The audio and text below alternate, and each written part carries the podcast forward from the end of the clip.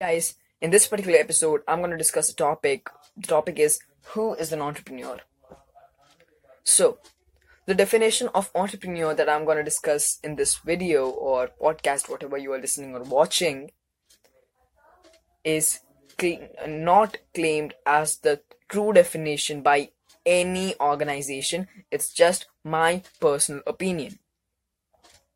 Earlier, I used to think that, okay, entrepreneur means running up a business of yours, risking money, and all this. I this was all that I thought about the term entrepreneur, and this is what Google shows is the definition of one entrepreneur. But according to many people, entrepreneur is the same thing as it is shown on Google. But in my opinion, entrepreneur is something different. Everyone who gets recognition is an entrepreneur. Yup. Either you get recognized by millions of people by starting up a business, or you recognize your inner soul. I mean, if your soul or your inner self is recognized by you, you're an entrepreneur.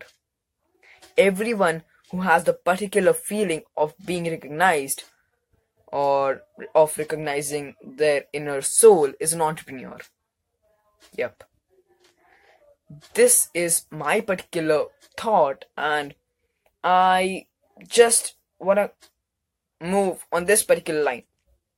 In my opinion, success is like being successful means being successful in every fields. People have different ideas about success. They think either having success in their particular profession is being successful or they think getting connected with their inner soul means successful.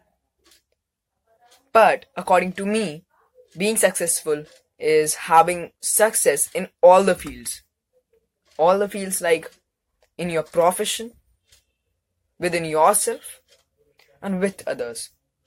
As technology has connected us with the world around us, it hasn't connected us with the world inside us, with our inner self.